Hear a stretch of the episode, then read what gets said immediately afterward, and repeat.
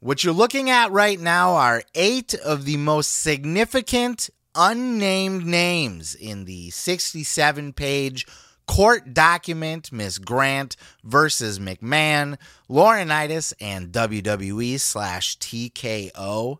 And in this video, I am going to reveal the names and faces behind each and every single one of these question marks, like this one right here Brock Lesnar. But how do we know for sure that Brock Lesnar is the unnamed WWE superstar in the court document? Well, I'm going to show you right now, along with all of the other unnamed names in the court document. And I'm not going to do it based on rumor and innuendo. I'm not going to do it based on reckless speculation. I'm going to do it based on proof, based on facts, and on the preponderance of evidence provided within the documents themselves.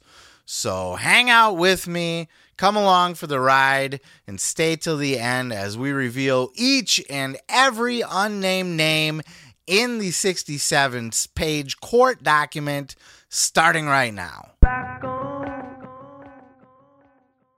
What's up, y'all? It's your boy Seth Grimes here today in what should go down as my most significant video of all time ever. Certainly, my most significant journalistic venture. Uh, this is no joke, no hyperbole. I have personally gone through the 67 page document and I have gone through it with a fine tooth comb and I have come up with what I believe to be all of the unnamed names listed in the document itself. Now, I do want to give a few caveats here. One, I am not a lawyer. So there are going to be things about this case that I'm just not going to understand because I don't have the legal expertise to do it. Also, I want to give a blanket allegedly allegations across the board. So I'm not going to repeat myself every single time I say something, every single time I present you with a piece of evidence. I'm not going to sit here and say allegedly. I'm giving that to you now as a blanket statement. Everything for uh, the rest of this video will be uh, rumor and uh, speculation and allegations at this point based on what is in the court document until this has gone to trial or been settled or proven in the court of justice. Uh, this is just allegations at this point. And I am but a humble YouTuber. However, this humble YouTuber does have a degree in journalism and I am a former writer for a small period of time for the Pro Wrestling Torch, so that at least qualifies me to take a stab at it, if you will. And uh, take a stab at it, I will, as we are going to present to you by the end of this video. Every name that was unnamed in the court document will be revealed. Starting with this one, as I said earlier, let's hop on over. Here you see the board. We're going to start with the eight most significant unnamed names in the court document. And as we know already, or as we believe to know, Brock Lesnar is the WWE superstar that was unnamed. And uh, let's go ahead and dive on in deeper here and take a look at how we know that Brock Lesnar is indeed the unnamed WWE superstar beyond reasonable doubt, based on preponderance of evidence, not based on what you heard on somebody else's YouTube channel or out on the internet. So, for a closer look, let's pop on over here to our first board as we attempt to name the unnamed WWE superstar as referenced in the 67 page court document with facts and evidence because right now everybody is speculating that it is Brock Lesnar based only on what we know to be true is that it was listed as a UFC, a former UFC champion. So, of course, it's Brock Lesnar, right?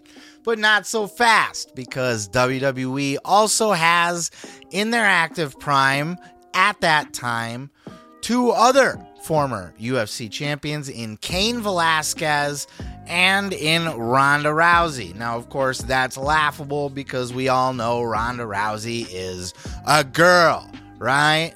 But look, it's 2024, and in 2024, we cannot rule out Ronda Rousey as a possibility of being the WWE superstar that was interested in getting pictures or some action from Miss Grant based on the fact alone that she's a female. So, what else do we know?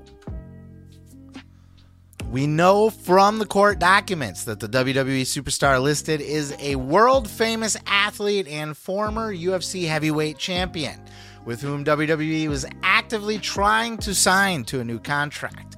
We also know that this is a professional wrestling superstar who performs at WWE wrestling events. During the time of Miss Grant's employment, McMahon signed the WWE superstar to a new contract with WWE and McMahon shared the photos of the WWE superstar and then informed Miss Grant that he likes what he sees. So, this is what is in the document that we can confirm. So, first of all, let's hop back over here to our board and we can cite, obviously, with the phrase, he likes what he sees we can go ahead and rule out that yes, Ronda Rousey was not the person in question. As she was on leave at this time, so theoretically she could have uh, been being uh, courted to come back, uh, but she was also on leave to, you know, have a baby. So Ronda Rousey has been factually eliminated from this conversation. And now you see how this is going to work. Let's continue over to our next slide as we continue to try to rule this out here. Uh, let's take another look at the facts. Now that we've gotten rid of the Ronda Rousey from the equation, what else do we know? Former UFC champion, WWE was actively trying to sign to a new contract. And then during the time of Miss Grant's employee, McMahon did sign this superstar to a new contract with WWE. And this was around the SummerSlam event.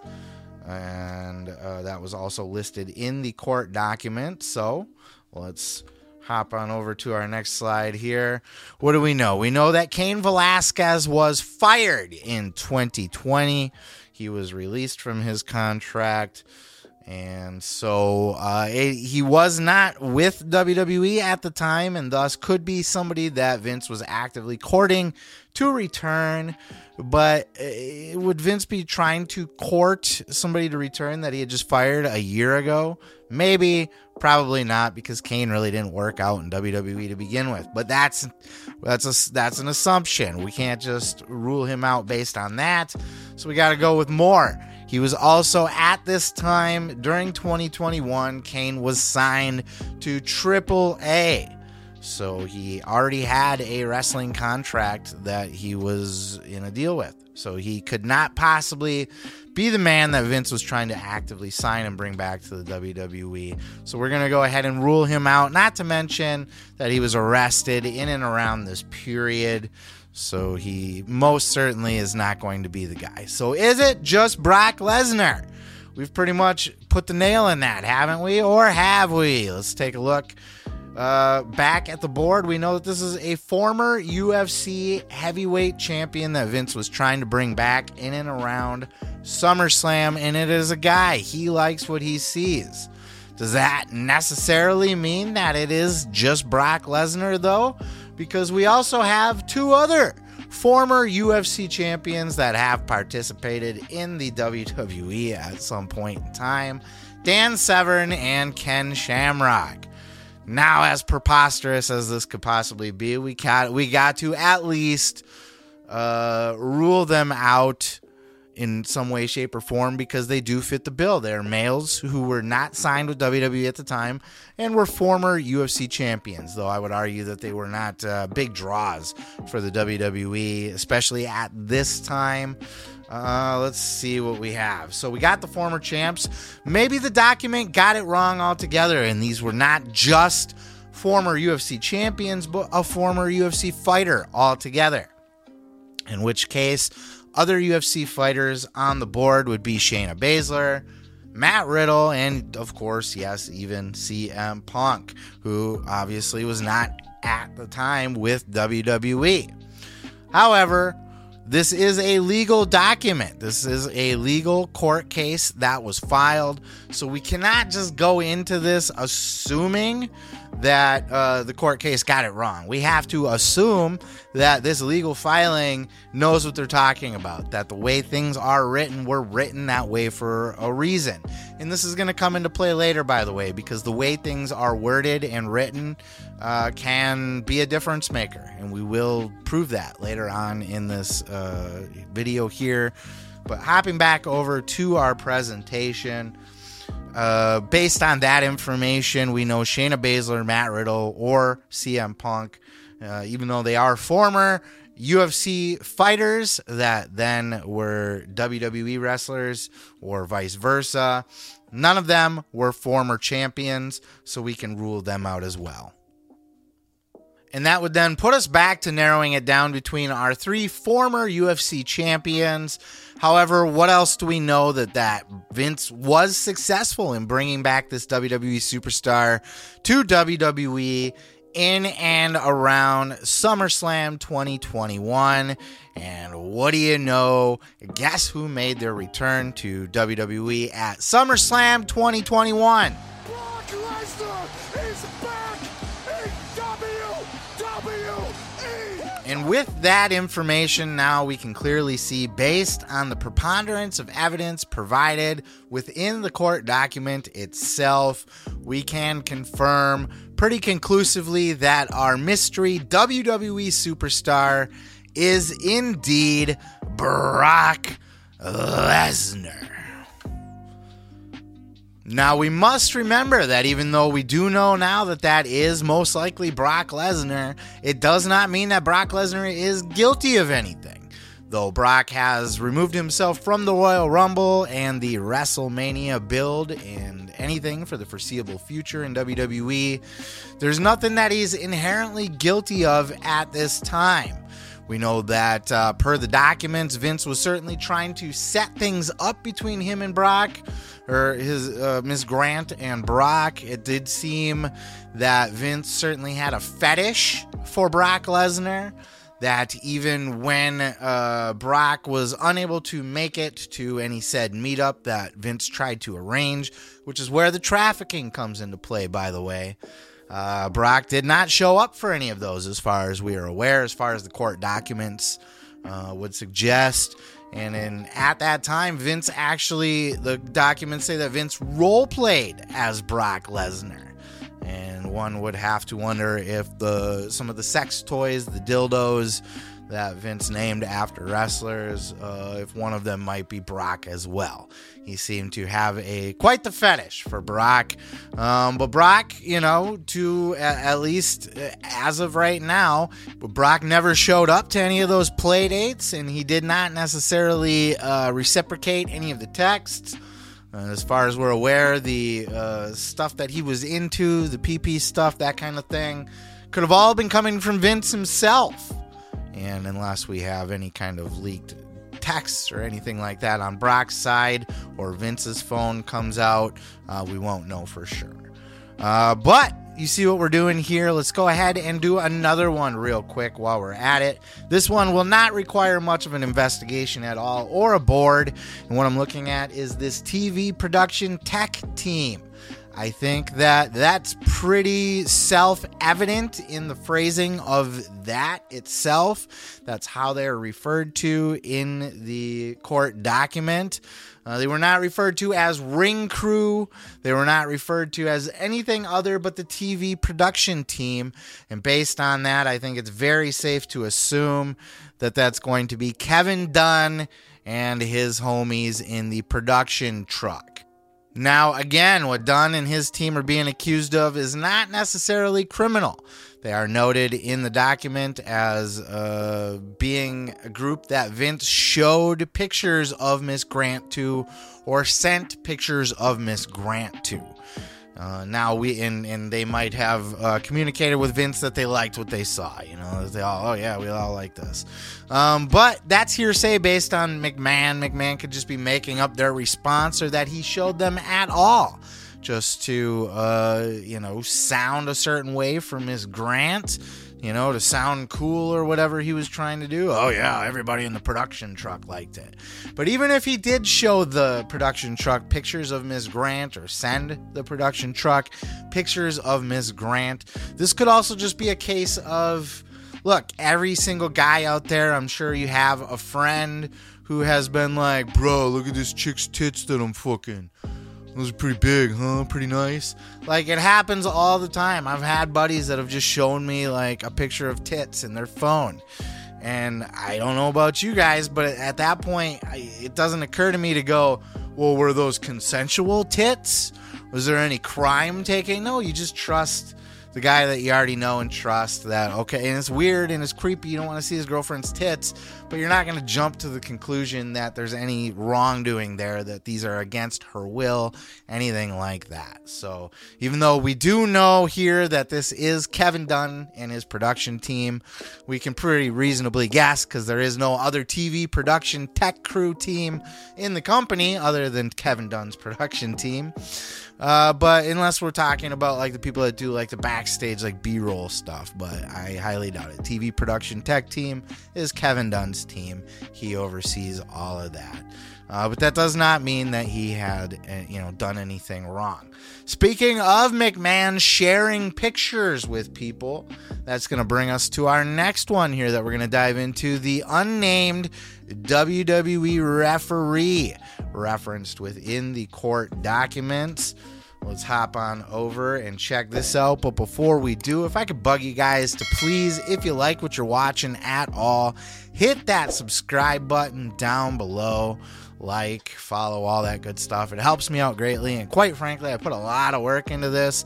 And I'm hoping that uh, this cracks this case wide open, at least for the unnamed people. Um, so if you do like what you're watching and you appreciate my work here, please hit that subscribe. Now, enough about that. Let's go ahead and take a look at our next board here as we solve for the unnamed WWE referee referenced within the court documents. What we have referenced here, we have on March 26th of 2020, McMahon sent a lengthy message to Ms. Grant describing in detail the circumstances surrounding sharing explicit photographs of Ms. Grant to a former WWE referee. So, based on this information provided within the court document, I have narrowed it down to these five WWE referees at the time of 2020 when the incident would have taken place. Uh, based on the research, I have been able to find that there were 22 referees employed to WWE at that time. However, the document does state that this is a former WWE referee. Now, look, we are going to make our first assumption here, so I want to make this crystal clear. We are going to make an assumption, and I'll back up why I'm assuming this in a bit as we reveal a little bit more here. Uh, but at this time, we're going off the assumption that this former WWE referee uh, is listed as former because they are not now currently empl- employed to WWE. Uh, but we are going to assume that they were at the time of 22 and it wasn't just a referee that no longer works for the WWE that Vince still has in his uh, phone that he would send nudie pictures to. This is certainly a possibility, and that's why we are making an assumption, but I do have more to back up this assumption here, and we'll cover that in just a minute. So, to move forward, let's move forward with that assumption that at the time, a referee, this was a referee that was employed there, that is now a former WWE referee. It also says in the court documents that uh, this was somebody that McMahon had uh, said was very loyal to him. Ms. Grant had raised concerns. We'll take a look at that here in a minute as well about the trustworthiness of this guy when Vince told her that he sent her pic- sent him pictures, and uh, Vince assured her that this person was very trustworthy. So the five people on this board are five of the referees that would have been employed in 2020 that were either removed they are no longer employed to the WWE or would have the loyalty that Vince is insisting that this referee had. Okay, so we don't think that Jessica Carr is going to have uh, uh, an extreme loyalty to Vince McMahon, right? We can make certain assumptions that this was maybe somebody that had been with the company for a long time. With these assumptions, let's go ahead and look forward here. Of course, we have the information provided that this is a former referee in 2020. And so at this point, we can go ahead and rule out the first two suspects that were really only on the board because, in my opinion, they, they had been with the WWE long enough to have that kind of loyalty with Vince McMahon. Again, uh, Jessica Carr is not going to have the loyalty built in over years and years with McMahon that, say, a Charles Robinson or a Chad Patton are going to have with McMahon. However, we know we can rule them out based on the fact that both of them are still currently employed to the WWE. So, going forward with that information, we can rule them out as suspects here, leaving just three referees Drake Wuertz, Mike Chioda, and Darrick Moore, who were all employed in 2022 and are no longer with the WWE. So, let's look forward here and look at some more information as I uh, promised earlier. In addition to the details of it being a 2020 incident with a former referee, McMahon described how WWE referee left to masturbate and told Ms. Grant she had made a perfect stranger very happy. And then the other reference to this referee in the document is that McMahon's response was to assure her of the WWE referee's loyalty to him. This is when she raised concerns that this gentleman, you know, Vince is just sending out random pictures of Ms. Grant to people. She doesn't know this guy. She raises a concern. Vince's go to, oh, don't worry about it. He's very loyalty loyal to me. He's he assures her of his loyalty to McMahon. The sharing the explicit photos terrified Ms. Grant, and it uh, illustrated how uh, McMahon has no self control. So we have all of that information to move forward. So, looking back at our board now, we have two of these three guys were hired in 2014 Darrick Moore and Drake Wuertz. Uh, so, that doesn't leave a whole lot of time for either one of these guys to have, you know, earned McMahon's extreme loyalty, perhaps. Uh, perhaps that's the case. You know, we're making a little bit of an assumption there. Now, uh, what we can also add to this is that Drake Wuertz is an NXT guy, which means he did not spend as much time around the, you know, main roster where he would have been around Vince McMahon very often to have that loyalty with McMahon. So another one towards Drake Wuertz. Uh, and we're going to go ahead and rule Drake out based on pretty much that he was the NXT guy and that he was fired in 2021 uh, you know, which would check out, which would match the document, but he was kind of fired because he was being a political douchebag. He was kind of starting to push his politics on people backstage. He was making a scene outside of the WWE. You remember all that spiel going on. Uh, with all of that there, I just can't imagine that this guy, Drake Wuertz, is the guy that Vince is confiding in, that he has this extreme loyalty with, that uh, he would have been sending, exchanging, you know, pictures of Miss Grant with. Now, uh, that leaves Darrick Moore, hired in 2014, or Mike Chioda.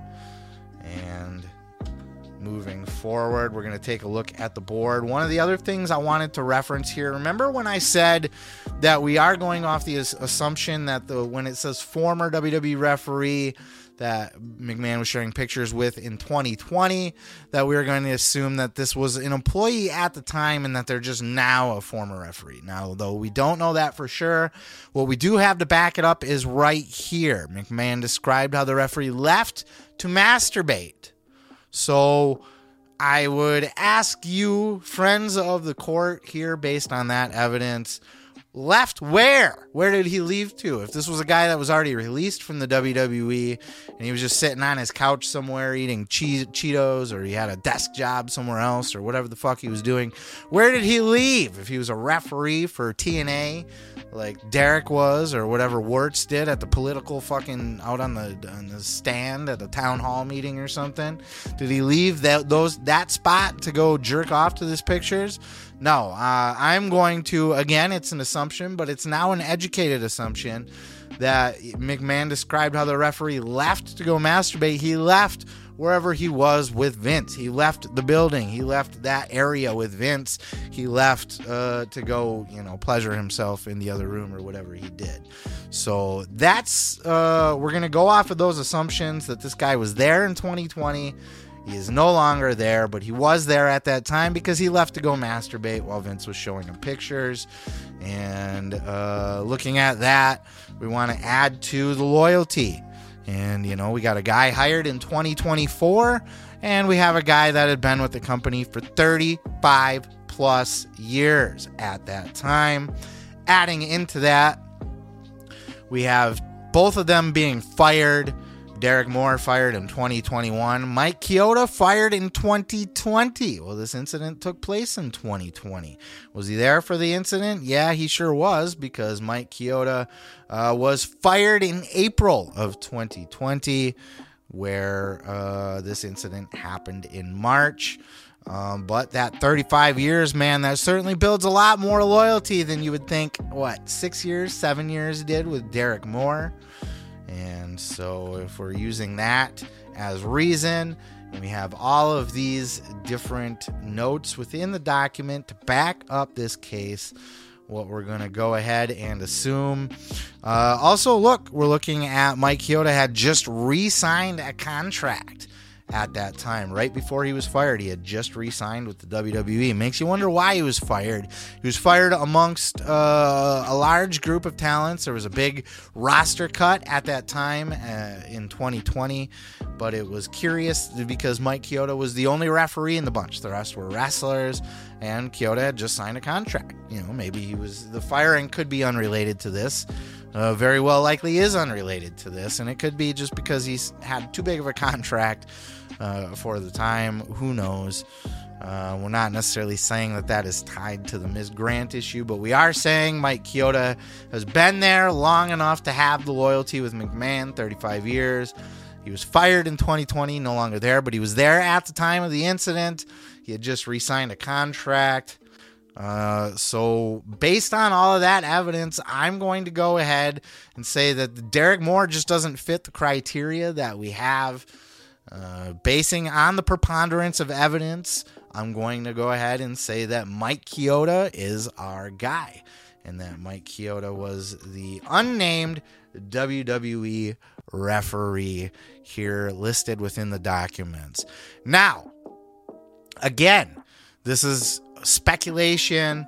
Uh, this is allegedly. We don't know any of this for sure. And of course, I do want to add the caveat that you know, this could be a former WWE referee that was not even employed to the company at the time that Vince was just still friendly with sending pictures to.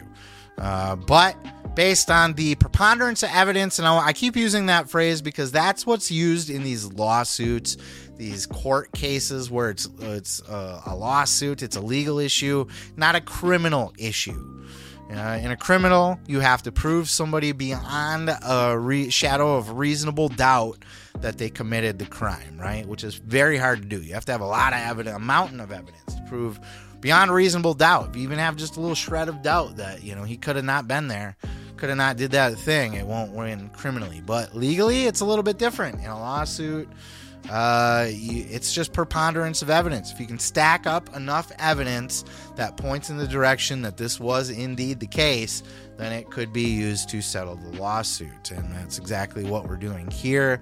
Uh, I'm showing you the preponderance of evidence and how we came to these decisions. Mike Chioda surprised me a little bit. He doesn't strike me as that kind of guy, but uh, there's really, based on what we have here, there's nobody else that it could be. I uh, also want to, again, same as Kevin Dunn, Mike Chioda uh, is simply being accused of being uh, sent pictures by McMahon, and then McMahon is saying to Ms. Grant that Chioda liked these pictures and he went and jerked off and he, he's a very happy man and blah blah blah. That's hearsay. McMahon could be making that up to Ms. Grant altogether just to sound cool or sexy or whatever he's trying to accomplish there again. Um, by saying, "Oh yeah, I showed it to this guy and he really liked your body too," you know that sounds like something he could just make up.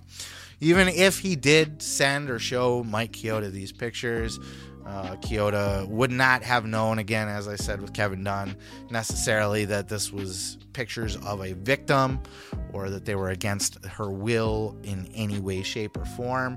Nor is Chioda being uh, accused of spreading these around or, you know, uh, doing anything nefarious with them other than pleasuring himself to her uh, sexy pictures, which we don't know for sure happened, uh, but that is what is being alleged within the court case.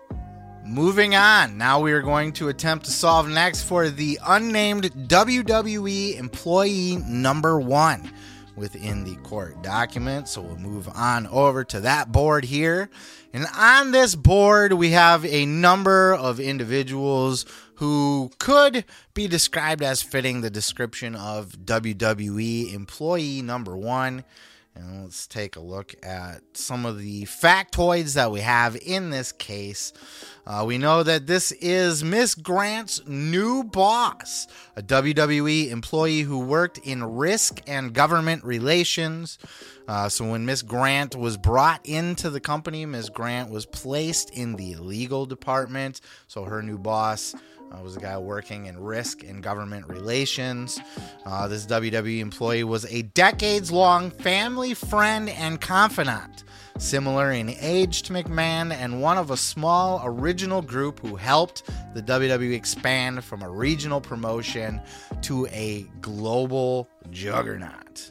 Well, how about that? So, based on that, these are the candidates. These are the suspects that I have put together that are, uh, you know, have been with the WWE for a long time, that would be part of Vince's inner circle.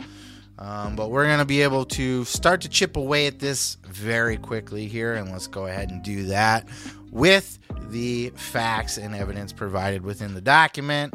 First thing we're going to know is that this isn't going to be Shane McMahon because it's not Vince's age.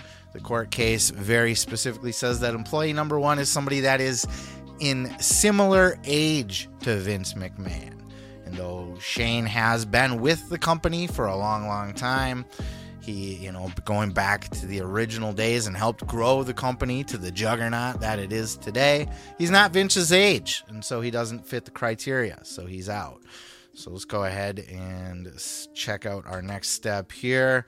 Uh, and what we're looking at again, her boss, risk and government relations, a decades long family friend and confidant, which also would rule out Shane because he's not a family friend. You can say he's, you know, he's family, so maybe that's what they're getting at, but this is a family friend, similar in age to McMahon, who helped grow and expand the promotion to the global juggernaut that it is today.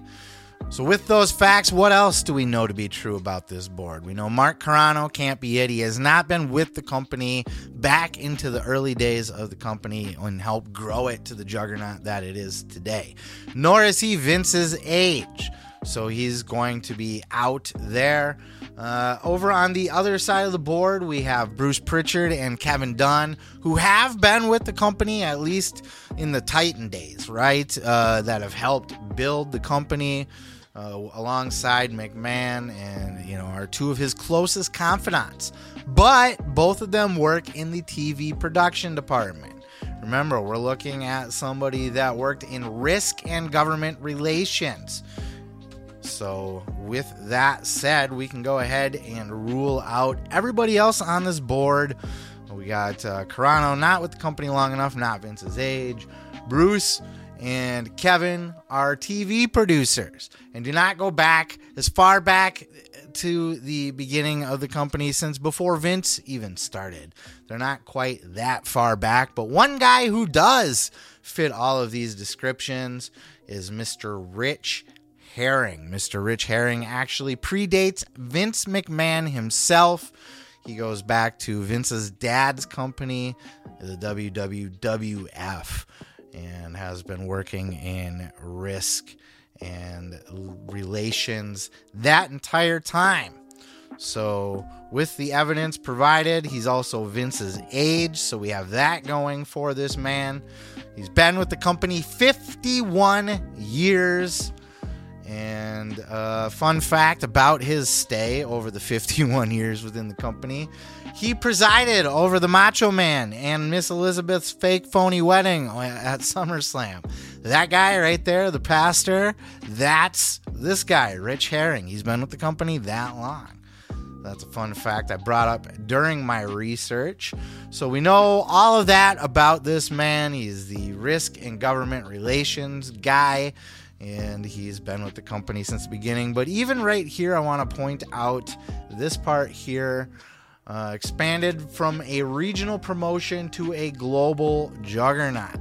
Well, funny thing with that, as we take a look back over here at the board, uh, juggernaut just so happens to be the exact phrasing used when Mr. Rich Hering was inducted into the WWE Hall of Fame, given the Warrior Award was given the Warrior Award induction. And during the actual WWE write up on their website itself, they referenced him as being with the company for 51 years. They referenced that he helped build the WWE to the global juggernaut that it is today. The exact wording that was used in the court document. Now, I don't know if whoever wrote up this court document just borrowed that when they were trying to write up details about this fella, or if they're trying to leave uh, cookie crumbs or whatnot. Uh, but we're looking at a guy that works in risk and government relations. This guy's exact job title was executive vice president of risk and government relations. And he was with the company for 51 years, helped build it to the global juggernaut that it is today, as written on WWE.com itself. Uh, risk and government relations was his job title. As I said, EVP of Risk and Government Relations. So, folks, I'm telling you now, uh, again, all of this is allegedly but I, there is a preponderance of evidence here. I think all roads lead to this fellow, WWE employee number one, being Rich Hering, who has now uh, actually been, he, he left quietly. He left WWE during the merger. He no longer works there. So, what does this mean? What do we know about Rich Hering and what exactly is he being accused of? Well, let's go ahead and take a look over here at my actual documents. Uh, for this employee number one, these are my notes and research that I uh, was able to put together for this. We have, uh, as we listed right here, the employee for 50 plus years, the global juggernaut. McMahon stated that outside of his attorney, Employee number one is the most feared guy in the company because number one usually fires employees, uh, which was, you know, partially why uh, this was hard. This confused me for a little bit. That's why, you know, Shane McMahon made the cut on my board, Bruce Prichard made the cut on my board because these were guys that could potentially be. Uh, you know, firing people or releasing people at one point or another. Shane, not so much, but definitely Bruce. Uh, there were little details offered about number one's role at WWE. Uh, Vince just focused when he was talking to Grant about this guy, about his past, and that uh, he lost his spouse and, and, that sort of thing. And he's just been a loyal WWE member since then. McMahon touted that he was loyal to Vince and that he would be able to take care of her in her role uh, in the legal department. Um, he was apparently a pretty well liked guy over there. He got her her position, but he wasn't around very much. He did kind of show her the ropes and went over, you know, the kind of the uh, protect protect the business, best interest of the company. The answer isn't no, but rather what do we do to make it happen? Uh, he also impressed on Ms. Grant that job titles don't really mean anything in WWE. This guy was very clearly part of Vince's inner circle and low key because I had actually never even heard of this guy in my entire life. Uh, so it was kind of surprising to stumble across him, but he was certainly there. Um, and then he was seldom in the office. And uh, that was about it. That's all we really have on this guy. I don't know that he's actually guilty of anything other than this is the guy that Vince handpicked to kind of be her boss and to look after her within the company. So, at the very least, you could uh, maybe say that Rich Hering was in the know enough to know hey, this is Vince's girlfriend you know, keep a special eye on her, or kind of look after her, protect her, and make sure you know she doesn't get in any trouble or anything like that. You know, so at the very extent, you could argue that he might have known that she was tied to Vince in some way, shape, or form. Most likely, did know that, but uh, that's not to say that he would have known the very intimate and gruesome and gross details of that. But uh, that's you know hearsay and speculation. Let's continue, shall we? Let's dive on into the next one here. Taking a look at our board, we're going to try to solve for the unnamed WWE corporate officer number four. And uh, corporate officer number four, let's go ahead and take a look at what we know about corporate officer number four was a high-ranking employee at WWE who worked with legal affairs at the company until November of 2020. So here's the board that we have here of the people that were released in 2020. Because what else do we know about this position here? Well, uh, let's go ahead and hop on over here. Uh, this was a high ranking employee who worked in legal affairs. So, this was her department, right? She was placed into legal. So, this guy was a high ranking employee, a corporate officer, an executive. Uh, but there are, is no mention that this person is on the board at all. We also know from the court document that McMahon did advise corporate officer number four to give Ms. Grant the job in the legal department and that uh, he was a little bit sus. He was a little bit suspect of her when she was there and had kind of sniffed out real quickly that there was something up with her. So, uh, sounds like he was reporting to Rich and uh, that it was passed down that this girl needs to get a job, but I don't think he would have known anything more than that. Otherwise, I don't know that he would have been giving her the side eye. Um, because it did not appear that this guy got along with her at all. It was noted that if Ms. Grant walked into the room and Officer 4 was laughing with colleagues and having a good old time, that as soon as Ms. Grant entered the room, Officer 4 would, uh, his expression would immediately change, go blank, and he'd walk away, and the whole room would just sour and darken. So this was a guy that just made it very clear, it seemed, I don't like you. I don't know what's up with you, but I don't like you. All right. But this was the guy that she would have reported to in the legal department. So, what do we know? We know at the board we have a John Brody, a Mark Kowal, and a Brian Nurse. Now, we've come to these three because we learned in the document that uh, in March of 2021, WWE had still not hired a replacement after WWE corporate officer number four's termination in November of 2020. So we know this guy was kicked to the curb in 2020. And these three executives just so happen to be the only three executives in WWE that were kicked to the curb in 2020. So that's what we have. Now, this was the legal department. And one thing we see right off the bat is we have Mark Kowal. Now, Mark Kowal, what do we know about this guy? Let's hop on over to my notes. And we can see over here as we take a look that Mark Kowal was listed as a WWE board member and an executive. He was the chief accounting officer in 2019 and in 2020 during this time period. So he was the chief accounting officer. That makes him an accounting nerd, not necessarily a legal guy. What else do we know? Let's move forward to the next board where we can see that corporate officer number four is not listed anywhere within the document as being an executive. He is listed as a high ranking employee. High ranking employee at WWE who worked with legal affairs at the company. That is if and now it's important i had mentioned earlier we it's important to pay attention to the wording of the document because the document does indicate if somebody is a board member or an executive they don't just leave that out or forget that so when they're mentioning that corporate officer number four is a high ranking employee at wwe they wouldn't like forget to note that he was also on the board of directors or an executive so, with that information, we also know Mark Kowal was on the board and was an executive. So, at this time, I think it's safe to uh, assume that Mark Kowal is not our guy.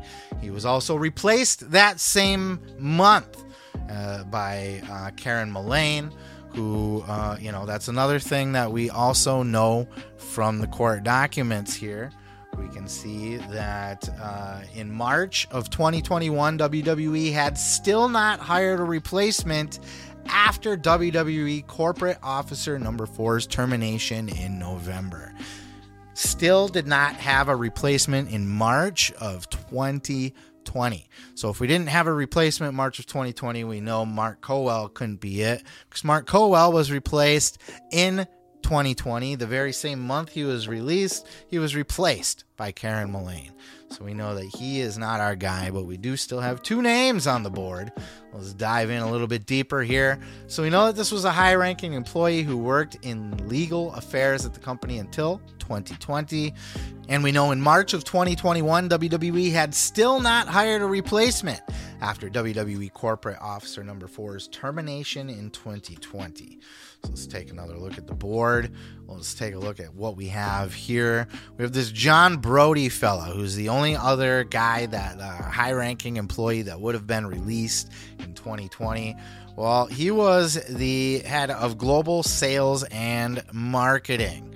Over here, we see John Brody, released 2020, VP, Head of Sales and Partnership and International Global Sales, Global Media Partnerships, not legal. Now, when he was released, he was not replaced right away, uh, but this appears to have been more of like uh, cost cutting measures in the furloughs of 2020. And his job was at the time just sort of absorbed by Stephanie McMahon kind of took over that until uh, June of 2022. Catherine Newman had taken uh, had been brought into WWE as the executive VP and head of marketing, and then a month later.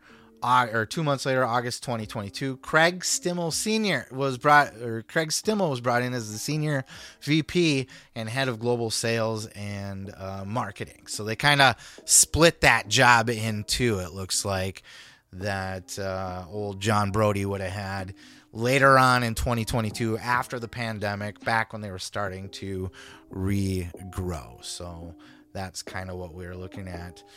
So John Brody does appear to be part of a furlough cut just based on the fact that there was no real urgency to replace him.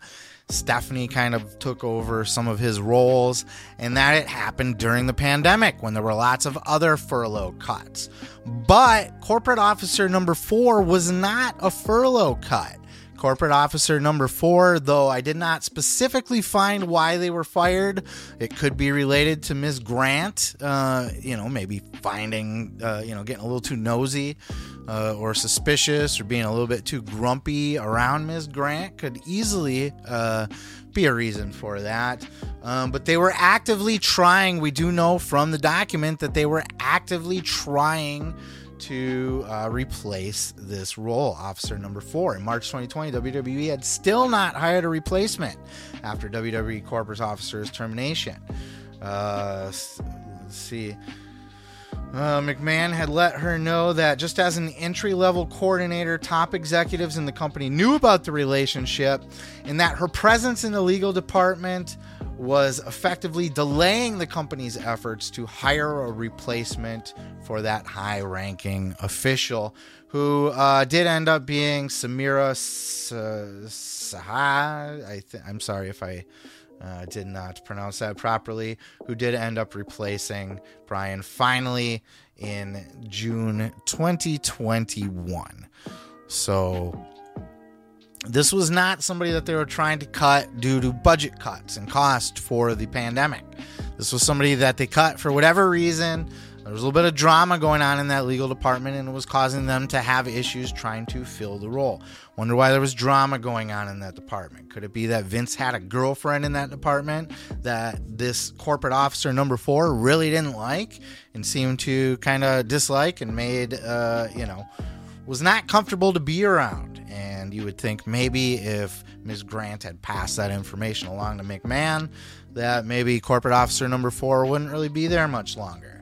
However, if the whole floor is buzzing about all the drama and who this Grant was and what's going on and people don't like her and all that stuff, it could be hard to bring somebody back in new to that environment.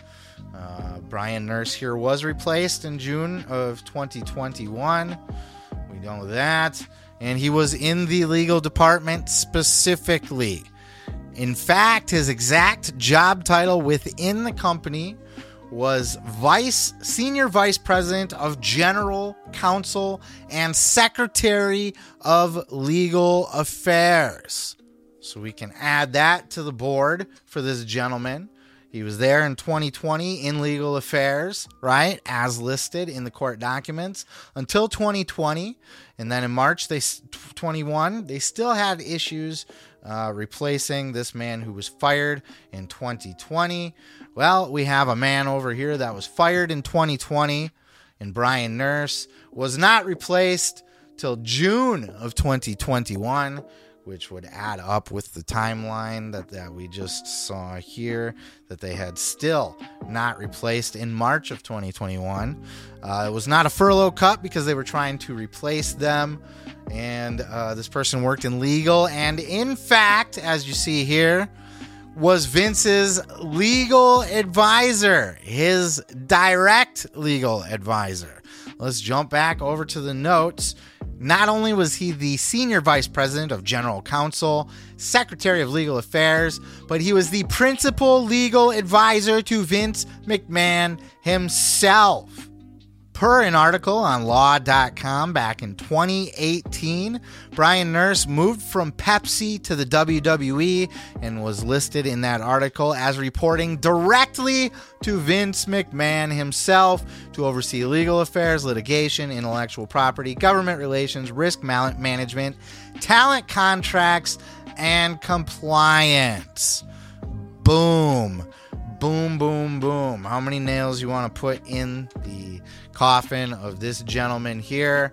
I think we have proven uh, with preponderance of evidence here that our most likely candidate for corporate officer number four is going to be one Mr. Brian Nurse. Now, what do we know about Brian Nurse? What is he being accused of here in the lawsuit? Well, the allegation here in the case is that Brian Nurse, officer number four, uh, McMahon had expressed to Ms. Grant that while Brian Nurse was still employed with WWE, he knew or was highly suspected that a sexual relationship existed between McMahon and Miss Grant. And they are alleging that because he would have known of this, that he would have helped facilitate this relationship with Miss Grant. Now, that's a lot to allege by Miss Grant. We know Brian Nurse came over from Pepsi to WWE. And we know he's a lawyer, he's a smart guy. Working in that legal department, Miss Grant had stated in the document that she that it seemed like Brian Nurse had kind of sniffed out right away that there was something up with this girl and that it had to do with M- McMahon. He's a lawyer. He's not stupid. He's going to see that there's this girl that was placed in his department, an entry level girl that's getting special treatment, that's being treated with kid gloves, that was placed there for a specific reason. He sniffed this out and he treated her as such while he was there. While he was in the office, he didn't like her and he made it known he didn't like her. She would enter the room and he would go cold from laughing and having a good time and then walk out like, ew, you're here. And then he was swiftly removed. I don't know. Now, again, uh, and this is why they're not named, by the way, because there's not enough in the court case, at least for now, to say for certain that it was Brian Nurse, because those are serious allegations. Uh, but they were just, but it was referenced that this is what the uh, Miss Grant and her court, her legal team are alleging about number four. I don't see it that way. I don't see him. Eh, nothing in the text shows me that he facilitated anything, really. It sounded more like he tolerated. And even then, that does not indicate that he would be in the know of any graphic details or any kind of assault or rape or, or you know, the three ways or any of the other particularly nasty details of this case. He seems like a guy, Brian Nurse, who's a smart legal guy in the office, sees this chick, knows that there's something up with her, knows it's tied to McMahon, doesn't like her. He's kind of a dick to her, and he was swiftly removed. And I think that's exactly where we're at with that one. Now, instead of going right into corporate officer number three here, I want to kind of go a different route because I believe the way the story's told, it's going to be easier to start at the beginning and then come back around now to finish. So instead of going to Corporate Officer 3, let's hop on over and actually do WWE Corporate Officer number one. And we're going to pull up the board here for our Corporate Officer number one. These are the suspects. So, what do we know about Corporate Officer number one? Well, we've come to these particular names and faces because we know that corporate officer number one was both an executive, a high ranking executive, and member of the board during Miss Grant's stay at WWE. So this just so happens to be every single person that was both on the board of directors and an executive within WWE at that time. There were other board members and there were other executives, but only these people that you're looking at right now were both executives and board members at the time of Miss Grant's employment. Uh, another thing that we can decide right here and now, for obvious reasons, that it's not going to be Vince, right? Vince was named in the document itself. He's the defendant. So, of course, he's not going to be corporate officer number one. He's already named, he's already in the document all over the place. But everybody else here on the board at this time is fair game, being a high ranking executive and board member at the time. But what we're going to do is we're going to narrow it down here based on the facts of the matter. So here we have our high ranking board member during the time that Ms. Grant was employed, which is 2019 to 2022. And uh, we can take a look at this. It also states in the court case that this particular person stayed on through the merger. Well, we have executive Mark Kowal over here who left the company in 2020. We covered him earlier. He left in the 2020 uh, cuts there in November. So he was not, he does not fit the criteria of this corporate officer number one, who, you know, was there the whole time. Mark Colwell was not there the whole time. On to the next board, we have Karen Mullane, which we talked about earlier, who took Mark Colwell's job over here on the left side of your screen. She was the one who moved in and replaced Mark Kowal and took his job. And moving forward to the next board here, we have two other people on this board that were not there for the entire stay that Miss Grant was working at the company. We have two people in particular that left the company very early on, so were not there through the merger. We have Michelle Wilson and George Barrios, both board members. Uh, but if you guys remember, you guys will recognize those names specifically because it was Michelle Wilson and George Barrios who were outwardly outspoken against the move to put the WWE network to Peacock, to sell it to Peacock, to pull it from its own standalone over the top platform and just sell it all to Peacock because they were, you know, uh, they were two of the top people that were there that helped build that uh, WWE network, and they did not want to see it go. They thought it was a bad move, and we all know Vince when he wants something, you're either on board or you're not. Those two were not, and they were kicked to the curb uh, because of that. So we know we can rule both of them out. Both of them left in January of 2020 because they were not on board with the sale of the WWE network. Moving forward here, what else can we decide? We also know that this person continued to work in high ranking positions in connection with the merger uh, with TKO Endeavor. So that's how we know that it was not going to be either Barrios or Wilson. But what else does this tell us? Well, looking at our board, we can also decipher that it's not going to be Kristina Salen. Kristina Salen left WWE in November of 2021.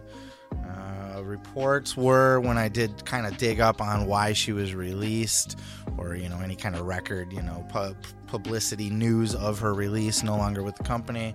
Uh, it was found that she just wasn't particularly well liked within the company.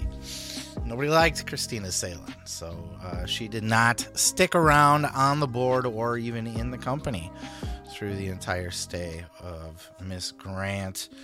And let's see what else we can decipher here. It was at this time actually that Frank Riddick stepped up and took her spot on the board. Uh, he was an executive at the company, in the company at the time, but that is where he stepped up and took her spot on the board. So we know that he replaced her. And looking back, so we have an employee, a high ranking employee, and board member who stayed on through the merger. Where does that leave us here going forward? Looking at the board, Nick Khan, the big dog for WWE here, the big mover and shaker. Nick Khan was a board member during the time that Miss Grant was with the company, uh, but he also stayed on as a board member through the merger. And one thing that uh, we got to pay attention to in the fine print of this document here is that this person continued to work in a high ranking in high ranking positions in connection with the September 12th merger.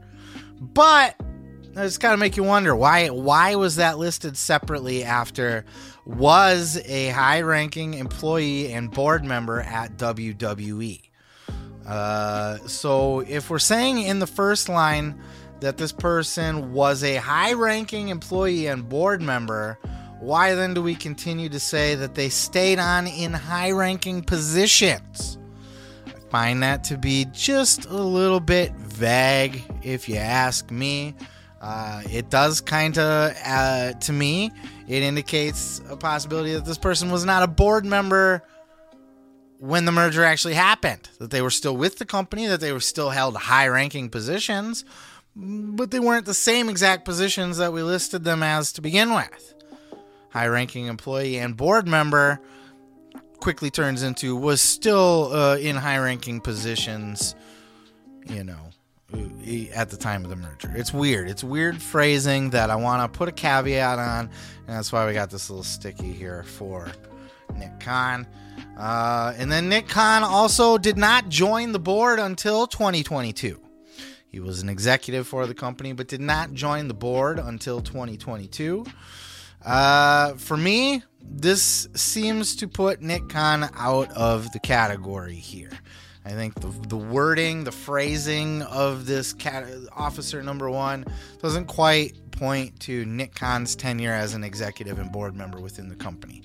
Now, uh, there is more to that that we'll get into here in a minute, um, but worth noting, you know, that at this point we're going to rule out Nick Khan because he does not seem to meet the criteria criteria that we're working with continued to work in a high ranking position. Why is it worded like that? Instead of just saying they were a high ranking board member an employee, continued to work in high ranking positions. It did not say continued to be on the board. That's why I'm making that distinction right now for Nick Khan. But what else do we have here to take a look at on our board? Let's dive a little bit deeper into the document itself and see what else we can pull from that to add to our case here.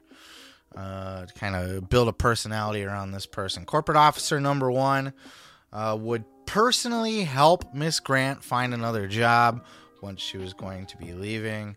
Um, why is this per you know who is this executive and board member that's going to personally take it upon themselves to find a job for Miss Grant? Uh, another thing to note here is that the corporate officer number one and corporate officer number two are often referred to together within the document. For example, here are a few examples. Ms. Grant suggested that the NDA include both Officer 1 and Officer 2, people that knew about the relationship. Specifically noted, both 1 and 2 knew about the relationship and asked if they should be in the NDA. Uh, while Miss Grant was away in Florida, McMahon called her and said it would be the last time you'll hear from him. But if you need anything at all, to reach out to Corporate Officer 1 or Corporate Officer 2. Uh, again, Miss Grant introduced herself to Corporate Officer 1, who we're talking about now, who responded by telling Miss Grant, I knew exactly, knew exactly who she was. I know exactly who you are, this person said. Um, WWE corporate officer maintained an office. Officer 1 maintained an office suite on the executive fourth floor building, which was in a different building than Miss Grant and not even her department. So Ms. Grant's wondering why a very high ranking WWE officer uh, and Miss Grant, an entry level coordinator in the legal department, why this guy is so well aware of her. It's unusual that he would know who she is. He's citing, she's citing this uh, that you know this is not somebody that she works with or around. Is not even in the same building, not the same department. How does this person know who I am? McMahon summoned Miss Grant to his condo uh, and advised her that he met privately with corporate officer one and two and advised those individuals of Miss Grant's his relationship with Miss Grant.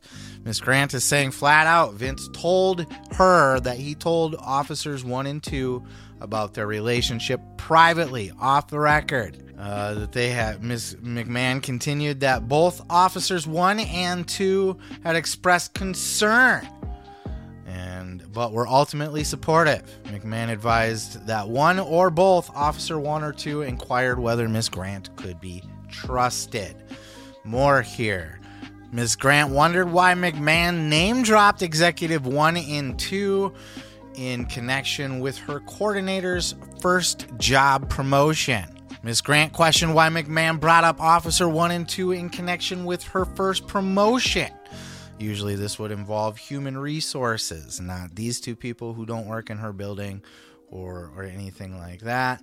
Ms. Grant inquired with both Officer 1 and 2 about whether it was appropriate for her to attend these executive meetings when she got to the point that she was attending executive meetings. I would assume that this was when she was working for John Laurinaitis.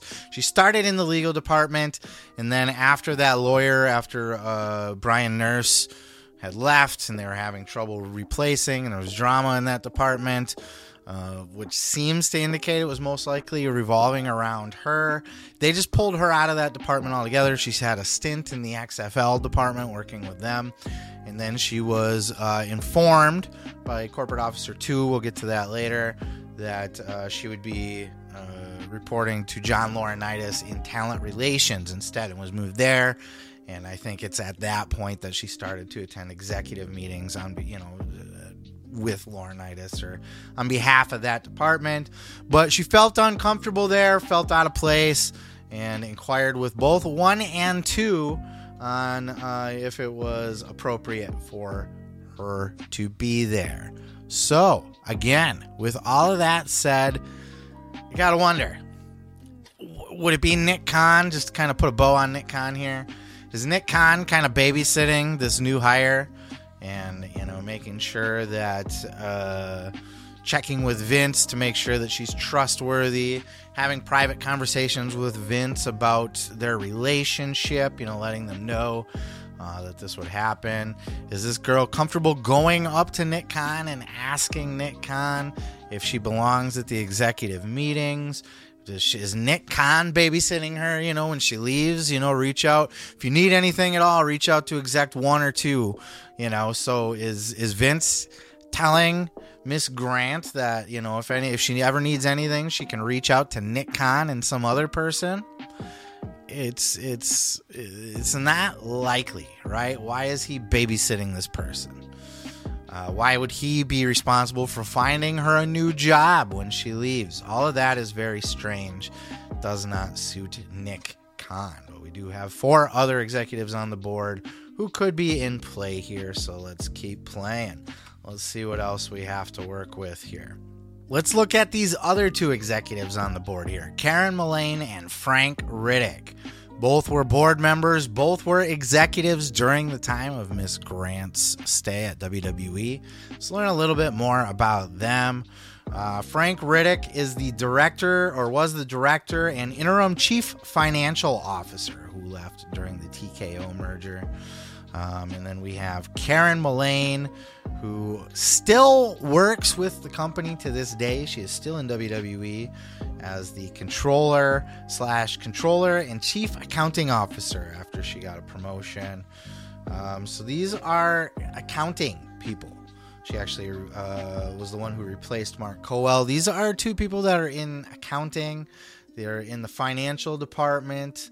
These are not necessarily going to be people that are, you know, going to be babysitting Vince McMahon's girlfriend, finding them a new job, wondering whether they could be trusted.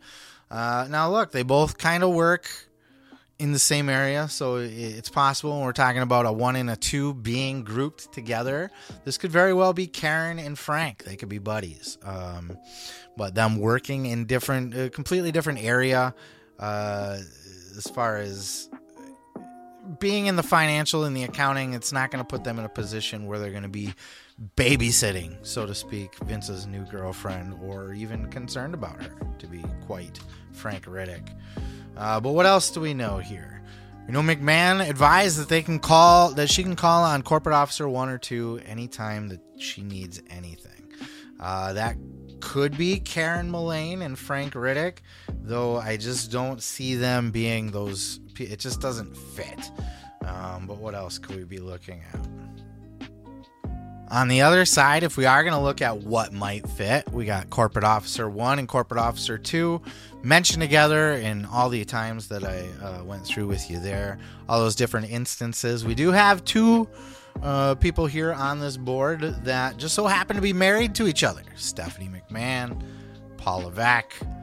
They are married to each other, so one could stand to reason that uh, when Miss Grant is told to reach out to one or two and that she's going to one or two to ask advice about whether she be she should be at a board meeting or not uh, one could stand to reason that that would be you know a couple a husband and wife perhaps. Maybe she's comfortable going up to Karen and Frank, but it seems with them being mentioned together so often, uh, you know, that it could very well be because one and two are married. Perhaps. Let's dig deeper. We also know that one and two are family, they are related to Vince McMahon. Paul through marriage, Stephanie through blood. It's his that's her dad. Uh, so when we're talking about these private meetings, we're talking about Vince talking with corporate officer one and corporate officer two and informing them about her relationship, them being concerned if she could, be trusted, them being the two people that Vince said, if you need anything at all, reach out to these people. Um, it just kind of points in that direction, doesn't it? But let's dig a little deeper. Let's see what else we can find.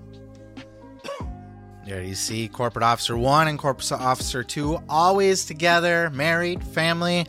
We seem to be painting a picture. It's looking less and less like a Karen Mullane and a Frank Riddick, but let's see if we can put a bow on this one for these guys. Um, and what we were able to come up with is for Frank Riddick, he left the company after the 2023 merger. Now you could interpret, you know, the the document saying stayed in high positions through the merger. Perhaps that you know the that person could have left the company after the merger still. Um, but it, it does kind of, to me, read that that person could still be there. Uh, and we know that over here, Karen Mullane, she is still there. But neither one of these people appear to be part of Vince's inner circle or people that Vince is going to uh, confide his relationship information with. Uh, but you know, it could be completely wrong. But when you're following the paper trail here, uh, we got people that aren't really involved in any kind of uh, department. That's nothing with hiring personnel or you know overseeing any new hires or anything like that. And they're not in Vince's inner circle to the point where Vince is going to uh, trust these two to look after his new girlfriend within the company and, and kind of look the other way and watch out for them and you know do favors for her and things like that. I think everything we have points to Steph and Triple H here at this point, and uh, we should we will be able to confirm this even further a little bit later as we do corporate officer number two, perhaps. Um, but let's follow this rabbit hole a little deeper. Um, we have all the information there again, just as a refresher. And looking at this board, the fact that they're having the off the record conversations with Vince, I think, uh, but this was also somebody that stayed on through the merger. And we're looking at two people right now that fit the bill completely 100% for every single one of these up until the point of one was not with the company through the merger and the other one was. Uh, we know Stephanie McMahon was actually on leave in 2022, probably after she uh, got the inside scoop on these allegations. She took a little bit of a leave from the company, and then uh, eventually she ended up taking off while Triple H stayed through during the merger. Um, so, based on that, with Steph leaving in 2023, finally stepping down completely away from the company, Triple H staying through the merger. Otherwise, those two are basically interchangeable for one and two. Uh, so, I mean, with everything provided here, I would go ahead and say it's it's uh, a pretty fair assumption here, based on the preponderance of evidence, that our mystery corporate officer number one is indeed Paul Levesque, Triple H. And there he is taking his place up on the board. Uh, this one kind of hurt. Uh, th- this is where this got to not be fun, is when I found Triple H because I obviously I like Triple H and I like his creative and I don't want to see him in any kind of trouble for anything. Um, but let's look at what is being accused here. What is the accusation here with Triple H? Well, the accusation would be is that uh, he or corporate officer number one was in the know about the relationship and actively helped Vince kind of cover it up or facilitate it and that by doing so benefited by continuing to be a part of the company and advancing and, and yada yada. So uh, Ms. Grant is, is claiming that this corporate officer one knew about the relationship and benefited from covering it up and protecting Vince McMahon, which um, by everything here, unlike everybody else on this board here, I would say, unfortunately, Triple H, Paul Levesque is the first one on the board that I would say would plausibly, allegedly, be guilty of knowing some things that maybe he shouldn't know or some dirty deeds that were going on. Now, this is not to say that he knows the intimate details. I'll say pretty much across the board, I don't think any of these people knew what was happening behind closed doors specifically, as far as, you know, rapes and, and uh, head shittings and three ways and the rough stuff and the dildos named after all the nasty details. I can't imagine that the any of these people know those specifics unless they were directly involved. Um, but I can't imagine the situation happening like this. Hey, Paul, and number two, guess who that is? Uh, here's the deal. I have this cute girlfriend. Uh, I need you guys to help look out for her within the company. and she, they became his confidant about these two. They were to they were tasked with the job of looking out for her throughout uh, during her time within the company, not necessarily overseeing her as a boss, uh, but to kind of be there for her to you know if you need anything, reach out to these people. Uh, you know, if you end up leaving the company or when you leave the company, these guys will help get you a job. Um, they were inquiring. They had private conversations with Vince, where Vince told one and two about his relationship with this person, and they inquired whether said Ms. Grant could be trusted. I think that does implicate, and I think that could go uh, a long ways to why everybody's why Triple H kind of pussyfooted around that question, and even went as far as to say he did not read the document. I cannot imagine he didn't read it. I've read it multiple times already. Uh, and, and, it's not in legalese so much that it's impossible to understand or anything like that for the layman even so i can't imagine triple h just hasn't gotten around to it yet though he is a busy guy i'm sure he was at least briefed on it um, but more so i would argue that if triple h is indeed corporate officer number one corporate officer number one would avoid any questions in the media conference about the allegations because corporate officer number one though not actively involved with the acts, was kind of front and center in knowing about this person and knowing that it, she was Vince's girlfriend and and and kind of knowing at least that much and and maybe uh, asking if she can be trusted. Also kind of infers that you know that there's something going on that could bring something that we don't want to see the light of day, right? If you're asking, can she be trusted? That means, you know, is she going to hurt our little operation here? Is she going to hurt you? Is she going to hurt our scam, our company, our livelihood, blah, blah, blah. So, unfortunately, uh, Triple H is our guy here. Uh, moving forward, corporate officer number two. Now, I think you uh, can understand where we're probably going with this based on our last presentation here, but we do want to give it its own fair look, its own due diligence, and really actually go through the facts of the matter to narrow it down to who we think this could be. So here is our board for corporate officer number two. Now, how did we come to these particular executives here? Let's hop back over to our notes. And what we know about corporate officer number two was a high ranking employee at WWE who made hiring decisions, conducted prospective employee interviews, and maintained significant control over personnel decisions. We also know that this person worked in these capacities during Miss Grant's employment at WWE. Um, and so, based on those details that were provided, we were able to come up with these list of people. These are going to be the people here that were high ranking employees with WWE that would have been able to make hiring and firing decisions within the company. Right off the bat, we can see one that we can cross off immediately, and that's going to be John Laurinaitis because John Laurinaitis is named in the lawsuit. So we're not going to have somebody unnamed that is named in other pages. So that just doesn't fit. Though, uh, you know, following the logic here, John would have made that cut, right? He's a high ranking official in WWE, makes hiring and firing decisions and so on.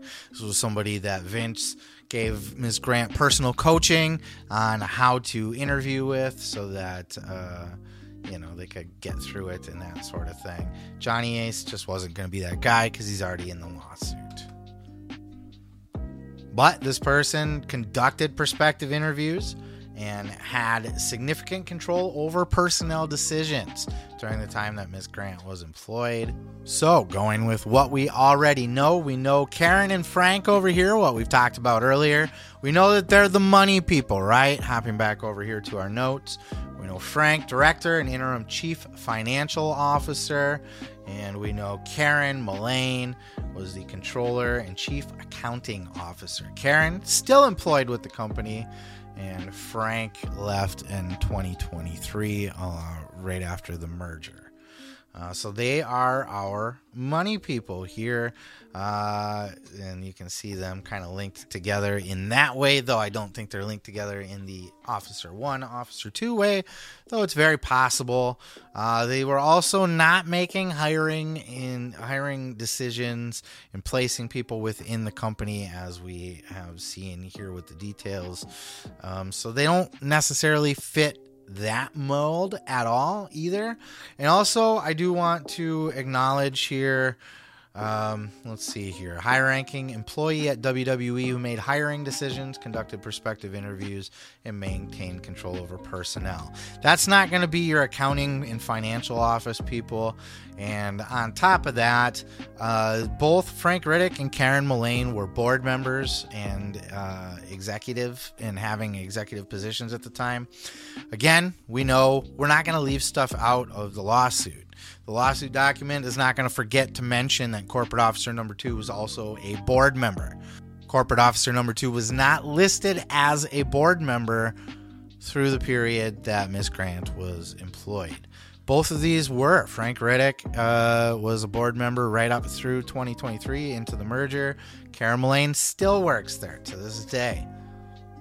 So, based on that, they don't place new hires. They work in the financial department and they are board members. And this was not uh, mentioned in the document for officer number two. Uh, we're going to go ahead and rule out Frank and Karen. And so, looking at the board, we have Nick, Kevin Dunn, Brad Blum, Bruce Prichard, Stephanie, and Triple H. Kevin Dunn, he's a TV guy, right? TV production guy. That's what we know about him.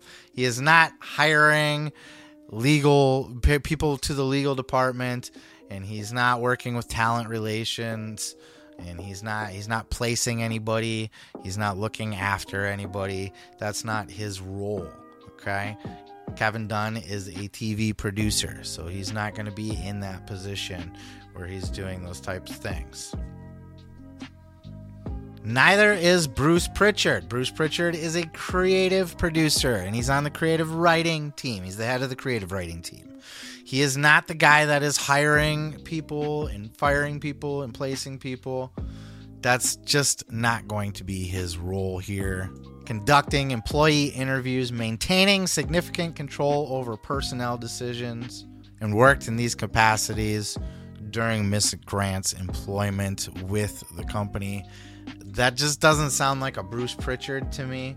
That's not the role that he's in, though he does do a lot of hiring uh, or did at one point when he was, you know, he, he did have that talent relations role for a period of time.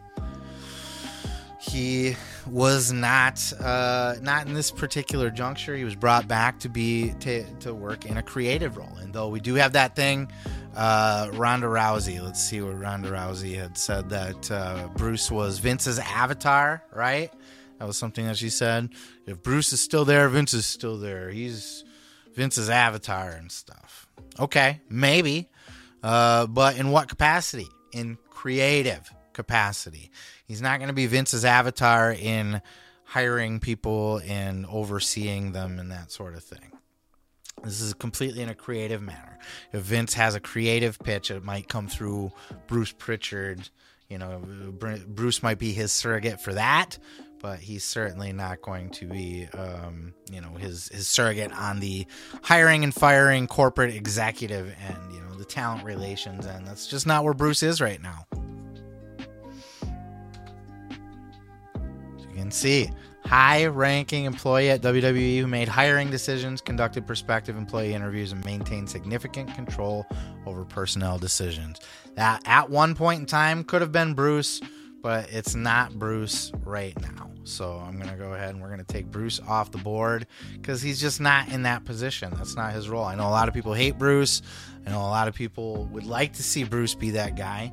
I know a lot of people's ears perked up when you heard Ronda Rousey say that he's basically Vince's avatar. As true as that may be, it's going to be on the creative end of things. It is not going to have anything to do with the corporate office business side of things. It's just not. Not likely anyway. You know, remember, we're doing preponderance of evidence here. Nothing is absolute. We are not speaking in facts, but we are speaking based on all of the evidence provided that we are able to back up here. Uh, looking forward, we have Brad Blum here. Brad Blum has been with the WWE for a long ass time. Let's go ahead and hop on over and see what his role with the company was. Brad Blum was the COO, Chief Operating Officer, overseeing marketing, creative services, travel. He became the EVP of Operations and Chief of Staff in 2019, then CE or COO in 2022. And I do believe that was uh, Triple H's spot, right? When Triple H was removed from COO, he was the COO. Of a sudden, that's this guy now, Brad Blum. Been with the company a long ass time. So maybe it's him. Maybe he's the guy in that position that's doing that. Um, he's, you know, obviously he's in charge of operations, right? He's the operating officer. Um, that puts him in the role of a high level, high ranking employee. Perhaps he's making hiring decisions and conducting interviews. I don't know that that's necessarily that role as COO, but it's possible. So we have a longtime employee and Brad Blum as the COO. But Brad, as you see, being overseeing marketing, creative services, travel, uh, it just doesn't sound like a role where he's going to be babysitting Vince's girlfriend, right? He's got bigger things to do. Um, so I think just kind of based on that, he does not necessarily fit the mold. Uh, he's not hiring people. He's not in le- for the legal department or for talent relations department, right? That's not his role. He's not conducting prospective interviews for those people. So we'll take Brad Blum off the table, which leaves Nick Khan, Stephanie McMahon, and Paul Levesque, which I believe were you know, the last handful of people that I had on last board for corporate officer number one. What else do we know about these folks? Well, we know Nick Khan was well known prior to the WWE. He was a big time executive in Hollywood. This guy was an agent to the stars. He was a mover and a shaker long before he came to WWE. He was a feather in the cap of WWE. He was brought in to do the big time deals. I don't believe he was brought in to do babysitting jobs. He worked in this capacity for Miss Grant while Miss Grant was employed as a high ranking executive doing the hiring decisions. The document also said worked in these capacities during Ms. Grant's employment with WWE, but I wonder why it was not worded like it was for number one, where they said that number one continued to work in high ranking positions in connection with the merger. They did not say that for number two. They said worked in these capacities during Ms. Grant's employment. Uh, so there is a specification, right? We got to look at those. Why would they specify that one of these corporate officers stayed on through the merger and one they did not specify that. Doesn't mean they didn't, but they didn't specify it. And if you specify it for one, why would you not specify it for the other? So that's sus, right? Uh, and then obviously Vince called Miss Grant to advise if she needs anything to contact corporate officer one or corporate officer two, where they were having private meetings about whether corporate officer whether Grant could be trusted with corporate officer one and two, uh, where they were advised of Vince's you know, affair, for lack of a better word. Why would Nick Khan, a guy that was brought in to do all these big business deals, who already has a huge reputation in the industry, suddenly come in and want to get involved in Vince McMahon's personal life, babysitting some new legal hire in the legal department, an entry level, an entry level legal coordinator? He wouldn't. He wouldn't bother with that. That would be that's too He's too big prick picture. He's trying to make all these big TV deals and shit. He's not Vince's baby. He's not babysitting Vince's girlfriend.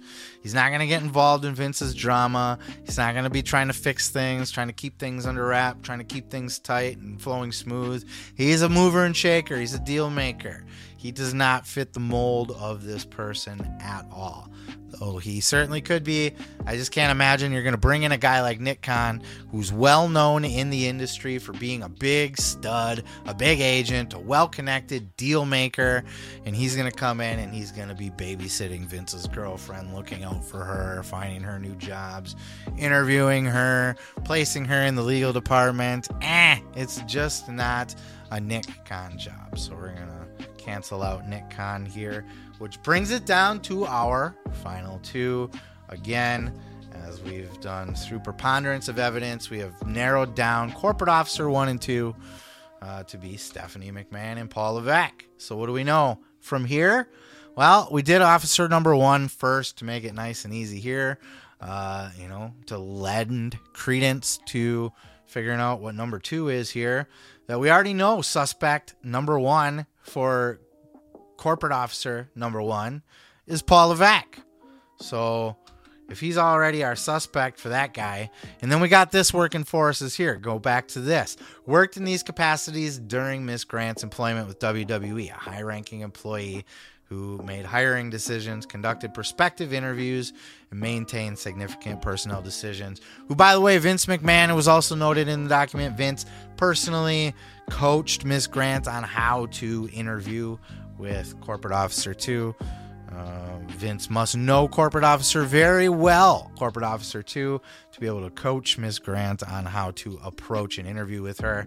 Uh, but I think one of the key things hiding here was the way that they worded worked in these capacities during Miss Grant's employment, which is different than the way it was worded in Corporate Officer number one, where it was worded.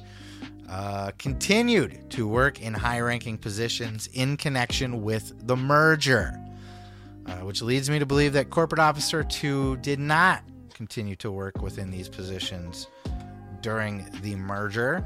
So that's really to where I kind of split the definitions between Steph and Triple H here.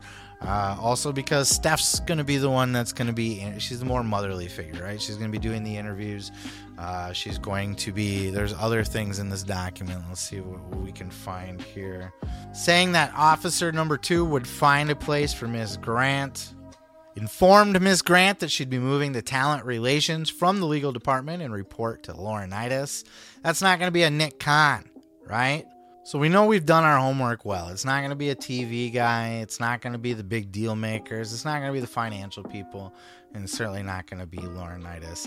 I really think it comes down to we were able to pinpoint Hunter as suspect one. And then uh, two, uh, Officer two seems to be a little bit more motherly, a little bit more nurturing, a little bit more attentive to Ms. Grant. A little bit more. He was. She was uh, officer number two was the one who advised Ms. Grant that things were getting a little too noisy in the legal department. You know, where people were, were you know, there was a lot of buzz going on about uh, some rumblings about Miss Grant in that department. Stephanie was uh, corporate officer number one, or officer number two was the one who had advised Miss Grant of that. Uh, but the real uh, kicker here, if we have it between the two, was the wording that uh, corporate officer number one did stay in connection with the merger. Corporate officer two, though they did not say did not stay during the merger, they also did not say that they did stay during the merger, but they did say that for one. So it's a big difference here. Hopefully that wasn't confusing. Uh, we also know that they are close to each other. One and two are hand in hand. They're always mentioned together in every, you know, throughout this entire document. Corporate Officer one and two, one and two, one and two. They are the most found together. Everybody else is separate. These two are together. Well, what do you know? We got Stephanie and Triple H. They are married, so there is that.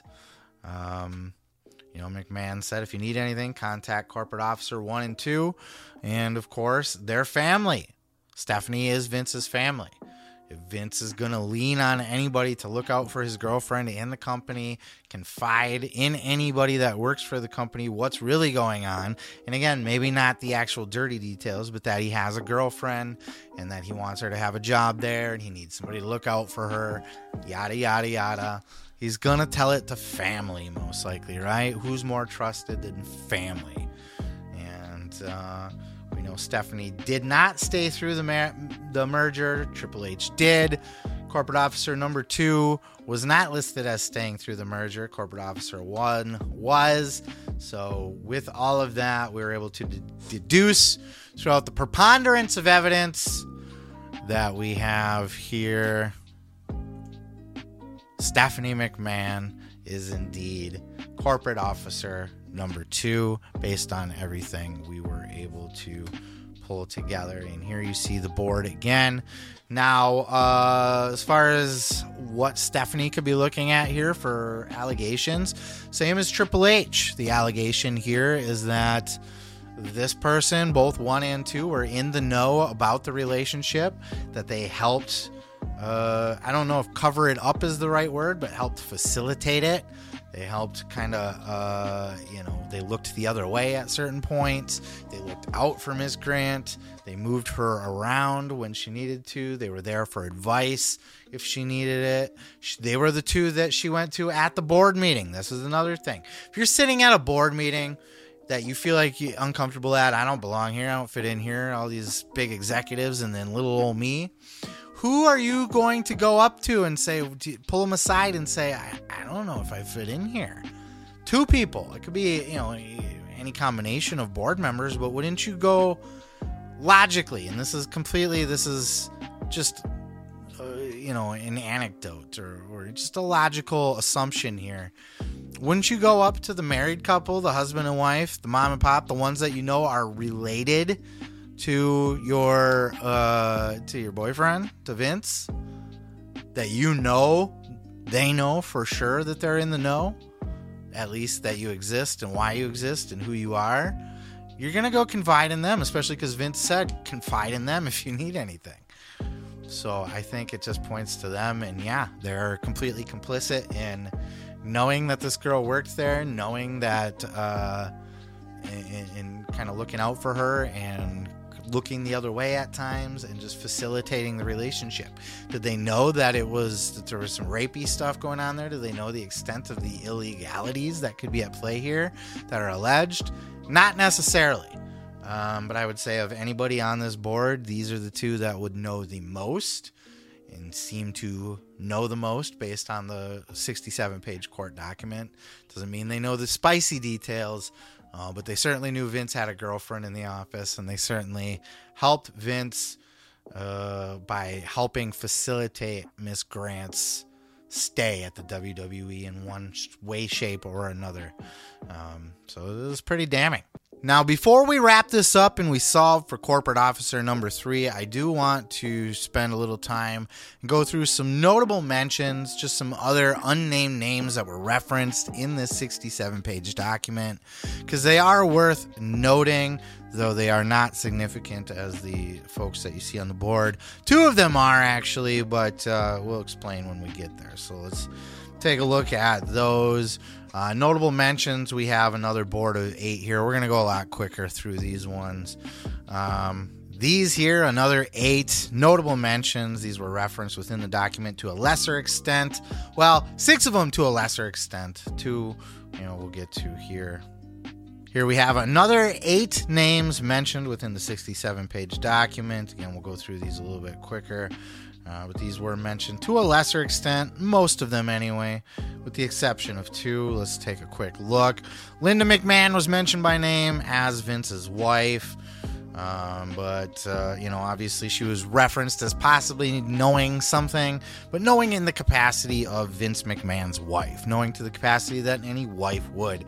Other A, uh, you know, that she's on to her husband cheating, or B, if they have some co- sort of an arrangement, which is believed to be the case, where they stay legally married or whatever, she's going to be in the know that Vince has girlfriends and stuff, but probably doesn't know the spicy details unless they have a really, uh, you know, that kind of relationship, which I don't think they have.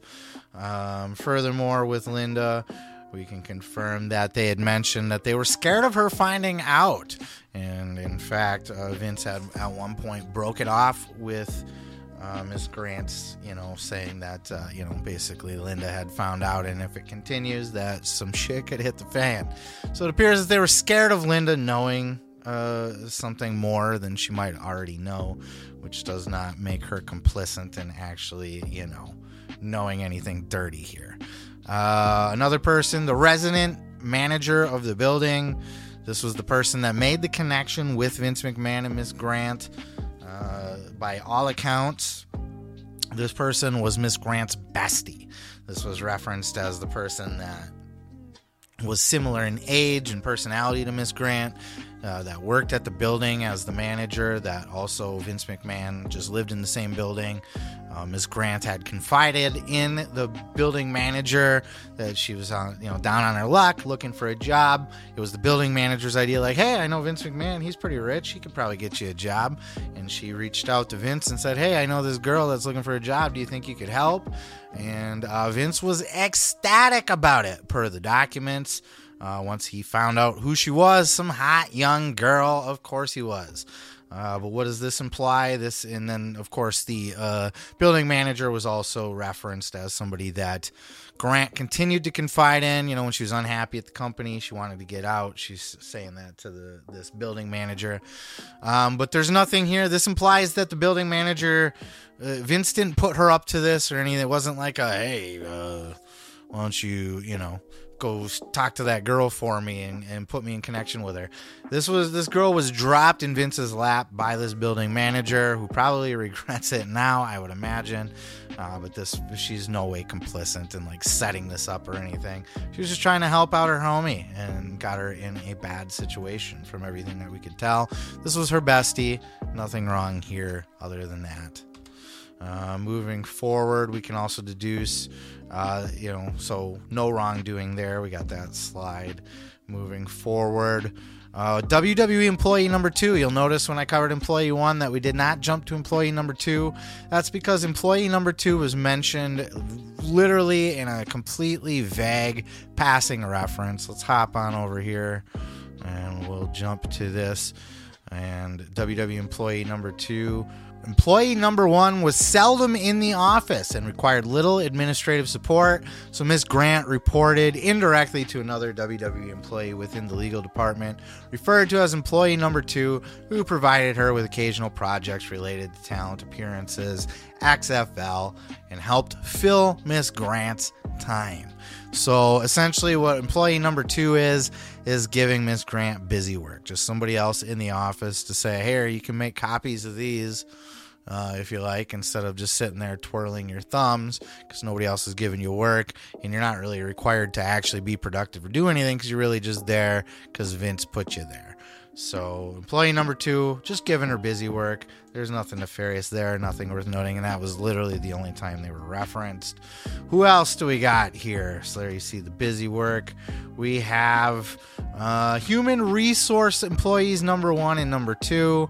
Uh, these people were just mentioned in the course of normal business. They were mentioned as, you know, facilitating the employment of Miss Grant as human resource departments would do. Nothing else nefarious. They were not involved in any other connections. They were literally just uh, the middlemen from whoever put Miss Grant into place, whoever hired her. Uh, these people were just there to facilitate that process, essentially. Um, so we can rule them out. And by doing that, we can also rule out the VP of Human Resources because they were also just mentioned in a passing reference uh, in relation to just their job and, and, and just what Human Resources Department, what role they would play in any new hire. And that person was actually ended up being removed from the office as well. Um, then we have the celebrity doctor and the phys- physical therapist. These two are significant names, um, but they're here because they're going to be pretty much impossible to solve for. Starting with the celebrity doctor here, we know this was Vince's handpicked doctor when she, uh, Ms. Grant, started needing to see a physician. She was stressed. She was losing weight. She wasn't eating well. She was sickly. She had injuries from her physical abuse. And for all this, she was sent to a doctor of Vince's choice, per the documents and that was this celebrity doctor. It's not particularly noted if the celebrity doctor is a celebrity, which I've heard speculated, like a Dr. Drew, for example, or something like that, Dr. Oz, Dr. Phil, who I don't think is even an actual doctor, or if this is just a doctor to celebrities, like just a high end doctor that deals with celebrities. Uh, they're just simply listed as a celebrity doctor. Uh, they also lavished Ms. Grant with treatments gifts and treatments at the facility. Uh, they didn't specify exactly what, but just different treatments and such that would be extra cost, extra expenses, paid for by Vince McMahon, uh, provided by at this facility by this celebrity doctor. Uh, and the celebrity doctor challenged her trust and gaslit her at times. Challenged her trust, where she would at times be uncomfortable talking, opening up, uh, you know, venting certain things to this doctor according to the documents. uh, where the this celebrity doctor would be like, "Well, if you don't trust me, then maybe we should, you know, this should be the end of our so and so." I can actually let's pull up instead of just paraphrasing. Let's pull that up directly here. Celebrity Doctor challenged her on whether she trusted Celebrity Doctor and postured that if she didn't trust Celebrity Doctor, then we should part ways right now. This doctor also had dropped little gaslighty things like uh, that he and Vince McMahon had saved her life.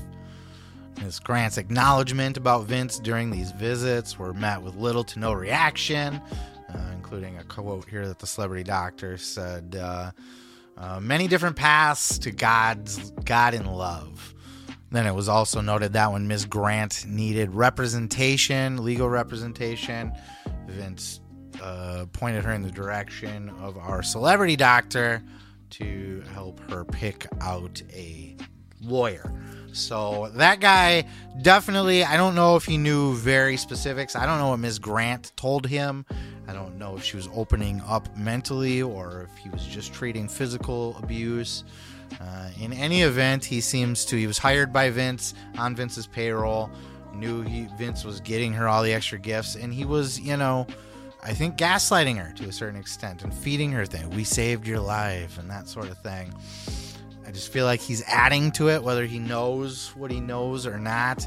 He's on Vince's payroll, and he's there. I by at least by the way the documents are written up to uh, keep Miss Grant happy, keep Miss Grant docile, and solve her problems without her having to go to anybody else. He would certainly have records of her different injuries that she would have accrued that were referenced within the document he would know about those and uh, certainly did not bring them to any authorities at this time that we are aware of. And at the very least, would have just looked the other way on things like, oh, you have a, a bruise. Well, I'm just not going to ask you about that bruise. That sort of thing. So, certainly, uh, he's very culpable. And I wouldn't even know where to begin to try to name that person. I did do a casual Google search of, you know, celebrity doctors in Connecticut area and stuff. I mean, the list is a mile long. Uh, with I would say, you know, I'm sure with with a budget and more time, you could help narrow that down. But really, that's going to come down to probably, you know, if, if anything, discovery or anything goes further with these allegations or court case, or if it goes to trial, anything like that. I think without any kind of documents being revealed, texts, anything like that, we're just never going to know who that is. And same with this physical therapist. Physical therapist uh, is also going to be one of those people that is significant in this. They are not an insignificant passing reference in this. They are significantly involved. They were involved in three ways with Vince. This was the guy, Vince's physical therapist, that he supposedly recruited to bring in to do these three ways with Ms. Grant and he was the guy that was there when during the shitting incident. You know, he's also going to be someone that's pretty much impossible to trace. A physical therapist in the Connecticut area. Come on. Good luck with that. It's going to take a lot of time to reveal that. Um, but he was absolutely accused of participating in the rougher sex and uh, straight up rape because she, you know, in the document she said no, and you know it was quoted that Vince, Vince and or this uh, third party physical therapist, I believe Vince would have been quoted as saying no means yes, something to that extent, right? So uh, the allegation here with this gentleman is that Vince recruited him to come in. He's Vince's friend slash physical therapist to come in, join in on these three ways, join in on the abuse, join in on the rape, and then was later uh, propositioned to be placed on a regular rotation on calendar for Miss Grant to make regular visits to this person uh, outside of Vince, even you know, along with Brock. So, some real sick shit there. This physical therapist is, you know, along with the celebrity doctor, these are the two on this board that are extremely culpable in this and should be brought to justice. But the only way that they will is if uh, it's revealed in court. You know, if we can get into some discovery, some documents are revealed, some texts are revealed. Uh, we might be able to, or under deposition, we might be able to find out who these people are and then bring charges towards them. Uh, if anybody that I have mentioned so far deserves charges, the celebrity doctor needs to be highly investigated, and this physical therapist uh, would need to be charged. If the allegations are all true, of course, because it's all hearsay. At this point, it is, to be fair, Miss Grant saying, alleging that she said no but that's just her word at this point. And I'm not saying that that's a lie. I'm just saying well, that's why this is alleged because this is not proven yet. It has not been hashed out in the court of law. But at this time, that physical therapist, man, he's a dirty player in this whole thing, and so is that celebrity doctor. Now, before we head into the home stretch here, again, if you like what you're watching at any point in time during this video, please hit that like and subscribe down below. It helps brother out add in the comments and share this thing around. Let's blow this up. I put a lot of work into this, but not just for me. Uh, let's do it for everybody involved. Ms. Grant, everything. Uh, we need to expose these people and then let the chips fall where they may from there. And with the plugs out of the way, let's go ahead and dive on into corporate officer number three. And let's take a look at what we know about corporate officer number three. Corporate Officer number three, another high ranking WWE official and member of the WWE Board of Directors at the time of Miss Grant's employment with WWE 2019 to 2022. Here you see the field of the people that could possibly fit that bill for corporate officer number three as well. Again, another high ranking WWE official and member of the board of directors. That's these guys right here, all of them. Except we know a little bit about this board now, don't we? Let's take a look. First thing we know is that it's not going to be Vince, right? Because Vince is named in the lawsuit. We're not going to name somebody and then not name them later. So obviously, he's not the mystery board member executive here, right? Another thing we know is that it's not going to be Stephanie McMahon and Paul Levesque. That's why we, uh, especially with this one, the way I ordered it this way, and you'll see when we get to the end, uh, it's important that these two were done first to rule them out as a possibility. Corporate Officer 1 and Corporate Officer 2 are Triple H and Stephanie McMahon, respectively. So we know that about these executives, so we can take them off the board as well. What else do we know about these guys? WWE corporate officer number three mentioned for Miss Grant to. What else do we know about these guys? WWE corporate officer number three motioned for Miss Grant to sit in a chair near them at a boardroom table during one of the meetings. Corporate officer number three not likely to be any board member removed prior to March 2021. Um, Here's why. Uh, Ms. Grant, this t- the the action here took place during a board meeting, a board meeting uh, full of executives and such. Remember earlier when I had talked about how Ms. Grant had went to corporate officer one and two, Stephanie and Triple H, presumably, uh, asking them, you know, if she what the hell she's doing at an executive meeting. She doesn't feel like she fits in there. Isn't it weird that she's at one? Isn't it inappropriate? Doesn't she stand out? Um, so that would have happened, presumably, during the time that she was working with John Laurinaitis. So, what do we know here? We know that she was given an entry level position into the company, Miss Grant was, uh, in 2019 in the legal department. We know by early, by mid 2021, by April-ish of 2021, uh, there was quite a stir going on there. She had pissed off corporate officer number four. He was removed. There was a lot of drama and scuttlebutt on the floor, and it was hard to replace people. So at that time, mm, presumably, corporate officer number two, Stephanie McMahon, had advised Ms. Grant that she was that it was hot. Things are, you know, people are talking crazy out on the floor. We got to get you out of there. We're gonna move you to the." Uh, and she done, did a stint in the XFL as well, but she was advised that she was going to be moved to talent relations, reporting to John Laurinaitis, which was a huge mistake. Um, so I would presume it was at that point now that she's working underneath John Laurinaitis directly in talent relations, that she's probably going to these executive board meetings with John or on John's order. It's not going to be in the early years as a paralegal. Uh, now, I'm assuming this is an assumption, but it's an educated assumption, right? If she's an entry level legal coordinator down on the fucking legal floor, she who who and how is she attending these executive meetings right she t- she attended them when she was working for Laurinaitis directly so that's where we're getting that assumption and with that we can assume that Michelle Wilson George Barrios and Mark Kowal are all off the hook here all three of them left in 2020. None of them were even on the board in 2021, which uh, Miss Grant was in the legal department as a paralegal, as an entry level coordinator, she said in the document. Uh, until April ish of 2021, at least, was when they hired a new boss and when everything was kind of, they're having issues getting people hired in there. June is when they hired the new person, somewhere in there.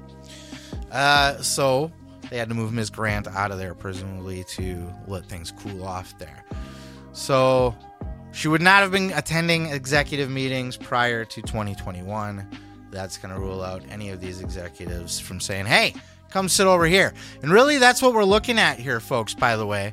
Uh, corporate officer number three is literally only being accused of saying, hey, come sit by me right? Corporate officer number three, motion for Ms. Grant to sit in a chair near them at the boardroom table during one of the meetings. That is literally it. And because of that, it's inconclusive, right? WWE corporate officer number three motioned for Ms. Grant to sit in a chair near them at the boardroom table during one of the meetings. That's literally it. Taking a look at the document itself. Here's the here here is the uh, accusation. Knowledge of the part of WWE further illustrated that Miss Grant's presence became more visible over time, including executive committee meetings, which were attended by individuals who had either direct knowledge of McMahon's sexual exploitation of Ms. Grant or were otherwise suspicious. Ms. Grant's given length of employment and job title was abnormal sign, different and special treatment for her to attend these meetings. Uh, corporate officer number three uh, is knew of instances of McMahon engaging in inappropriate sexual conduct. I feel like that's a stretch.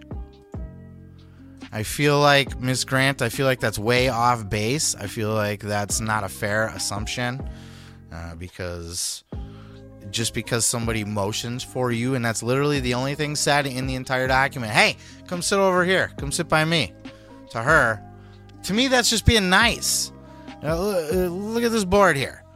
We have these four people. None of them, these are the only remaining people, possibilities, in my opinion, and based on the preponderance of evidence, that we were able to narrow it down to these four people.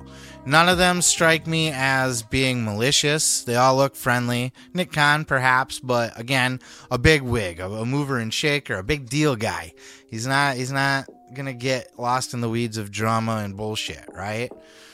This is very simply and could easily be a matter of a new face at a board meeting is invited. Hey, come sit by me. You know, I don't know how Miss Grant or her lawyers could jump to the conclusion that because they were waved to come sit by them at an executive meeting and it was weird and not natural for her to have been at a board meeting that obviously the person waving to her must know that Vince is engaging in sexual misconduct with this person.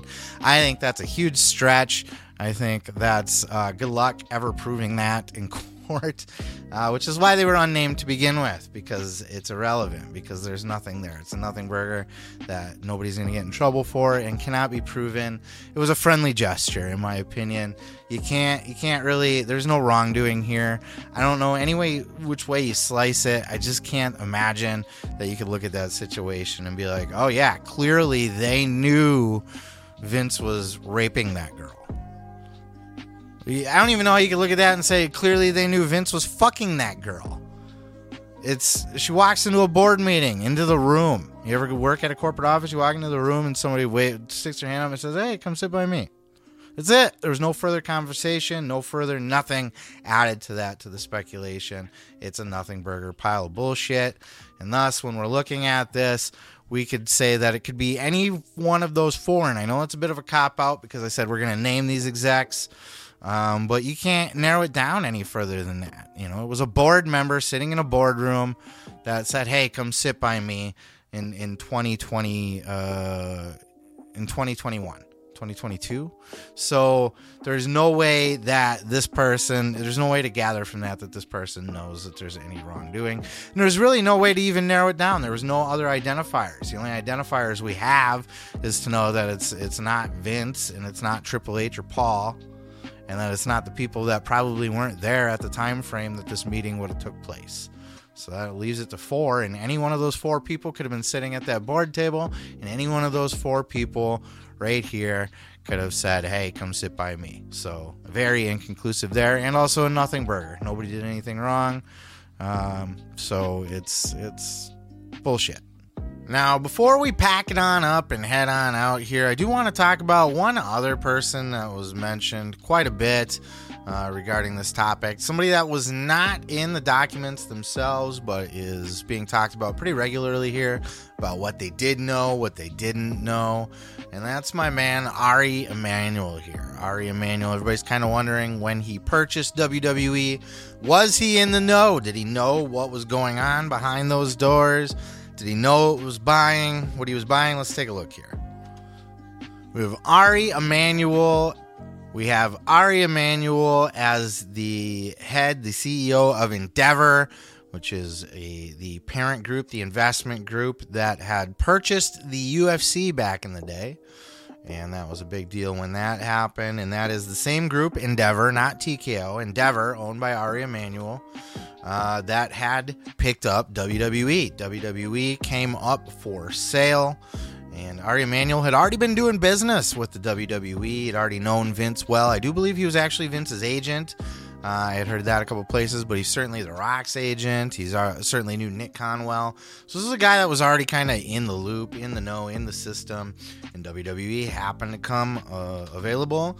And Ari Emanuel quickly jumped on that, and the WWE was sold to an Endeavor. And Ari spun that off into a new group called TKO Group Holdings, which is still owned by Endeavor, but instead of Endeavor owning WWE and UFC, Endeavor now owns TKO, which is UFC and WWE. And if all that wasn't confusing, you gotta wonder what did Ari know when that came about? Did he know all the scandals that were involved with Vince McMahon. Uh, now, look, yeah, probably because uh, during the process of a merger or acquisition, there is a thing called due diligence. And this is one of the uh, final steps in the process where you've already kind of agreed verbally, like, I'm going to buy, yes, I intend to buy this. Uh, but then you go through due diligence, which is actually having your people get in touch with their people and go through all the documents, all the fine tooth, everything with a fine tooth comb, right? You're checking out uh, all the money situation, make sure everything's adding up, make sure you're buying into something that is, you know, what people say it is, and that there's nothing hidden or any kind of um, creepy shit hiding under the surface, like a Vince McMahon scandal, for example. It was during this process that I would imagine Mr. Ari Emanuel did, in fact, uncover that there was uh, a scandal with Vince McMahon. In fact, it was already kind of public knowledge by that point. Um, whatever documents the board had, I am positive beyond any shadow of a doubt that Ari Emanuel would have gotten his hands on those documents and would have been aware of everything that was in there. So he's going to know everything that the board knew, uh, which is probably a lot because these accusations would have been leaked to the board before they went public. So I would imagine Ari does did know. And that's why uh, I believe the structure of the deal was to allow Vince to have the liquid assets. Now, was this a plan that Vince was in on? Or was this a plan that was done to, you know, pull one o- over on old Vince? To get one over on Vince? You know, was it a necessary evil here uh, to make the new TKO thing with Triple H kind of running the WWE side? And, uh, you know, we all live happily ever after because Vince Ding Dong, the witch is dead. Vince McMahon is gone out of the picture, right? So